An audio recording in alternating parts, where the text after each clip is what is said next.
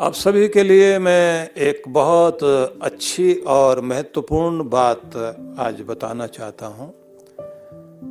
आप सबके पास में एक ड्रीम बुक होनी चाहिए। एक सपनों की किताब। जानते हैं वो क्या है? आपकी डायरी। जिस डायरी को आप नववर्ष के लिए आप डायरी लेते हैं, उस डायरी का प्रयोग करना शुरू कीजिए। प्रयोग करने का तरीका क्या है?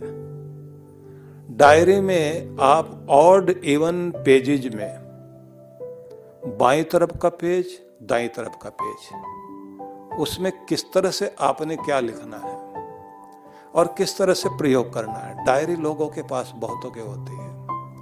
लेकिन प्रयोग करना नहीं आता। ये आपके सपनों की किताब है। ये आपकी ड्रीम बुक है। ये आपकी वह योजना का वह हिस्सा है जो आपको निश्चित ही बहुत ऊंचाई पर पहुँचा सकता है। तो आप बाएँ तरफ़ के पेज पर कुछ चीज़ें लिखेंगे, जैसे आपने निश्चय कर लिया कि मुझे अपने आप को कहाँ देखना है? मेरा स्वास्थ्य मेरी आमदनी, मेरा परिवार, मेरा सामाजिक जीवन, मेरा आध्यात्मिक जीवन, ऐसे कुछ आप बिंदु ले लीजिए।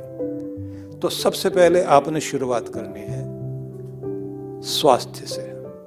और इस बात को समझने के लिए मैं आपसे कहूँगा कि आपकी डायरी के चार हिस्से हो जाएँ, चार पार्ट्स में आप उसको चार चैप्टर में अपनी डायरी को आप अपने पास में प्रयोग करने के लिए रख लें। पहला चैप्टर जो है आपका वो क्या होगा? उसमें आपने कुछ वो चीज़ें लेनी है जिसमें आप स्वयं के बारे में अपने आप को ऊँचा उठाने के बारे में कुछ लिखेंगे और उसमें पहली शुरुआत होगी आरोग्यता की। स्वास्थ्य की। तो आपने पहला पेज, उसमें आपने लिखना है, एक स्वस्थ व्यक्ति कैसा होता है?